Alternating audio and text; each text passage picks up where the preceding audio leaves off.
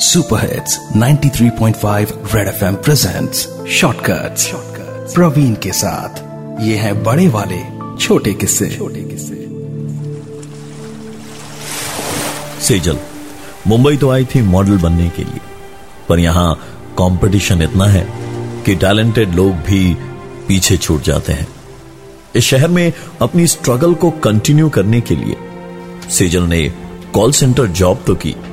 पर साथ ही एक एजेंसी ज्वाइन की एज रिया। जहाँ उसका काम था बस बन ठन कर अमीर लोगों के साथ हाथ में हाथ डाले बड़ी बड़ी पार्टीज़ अटेंड करना। इस काम में यूँ तो कोई खराबी नहीं है, पर लोगों का नज़रिया सेजल के प्रति बदल जाएगा। इसलिए उसने ये सारी बातें सबसे छिपा कर रखी।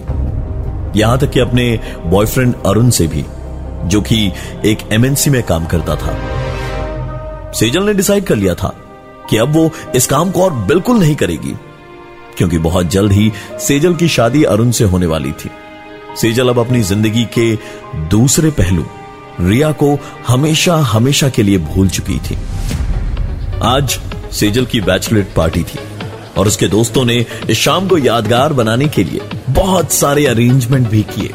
पार्टी में सेजल के लिए सरप्राइज़ था प्रिंस, जो कि शहर का सबसे फ़ेमस ट्रिपर था। उसके स्टेज पर आते के साथ ही माहौल बदल गया था और सेजल की ज़िंदगी भी।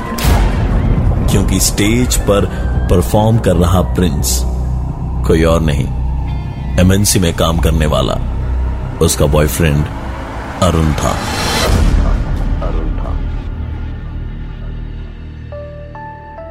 Super hits 93.5 red FM presents shortcuts Praveen के साथ ये है बड़े वाले छोटे किस्से। छोटे किस्से।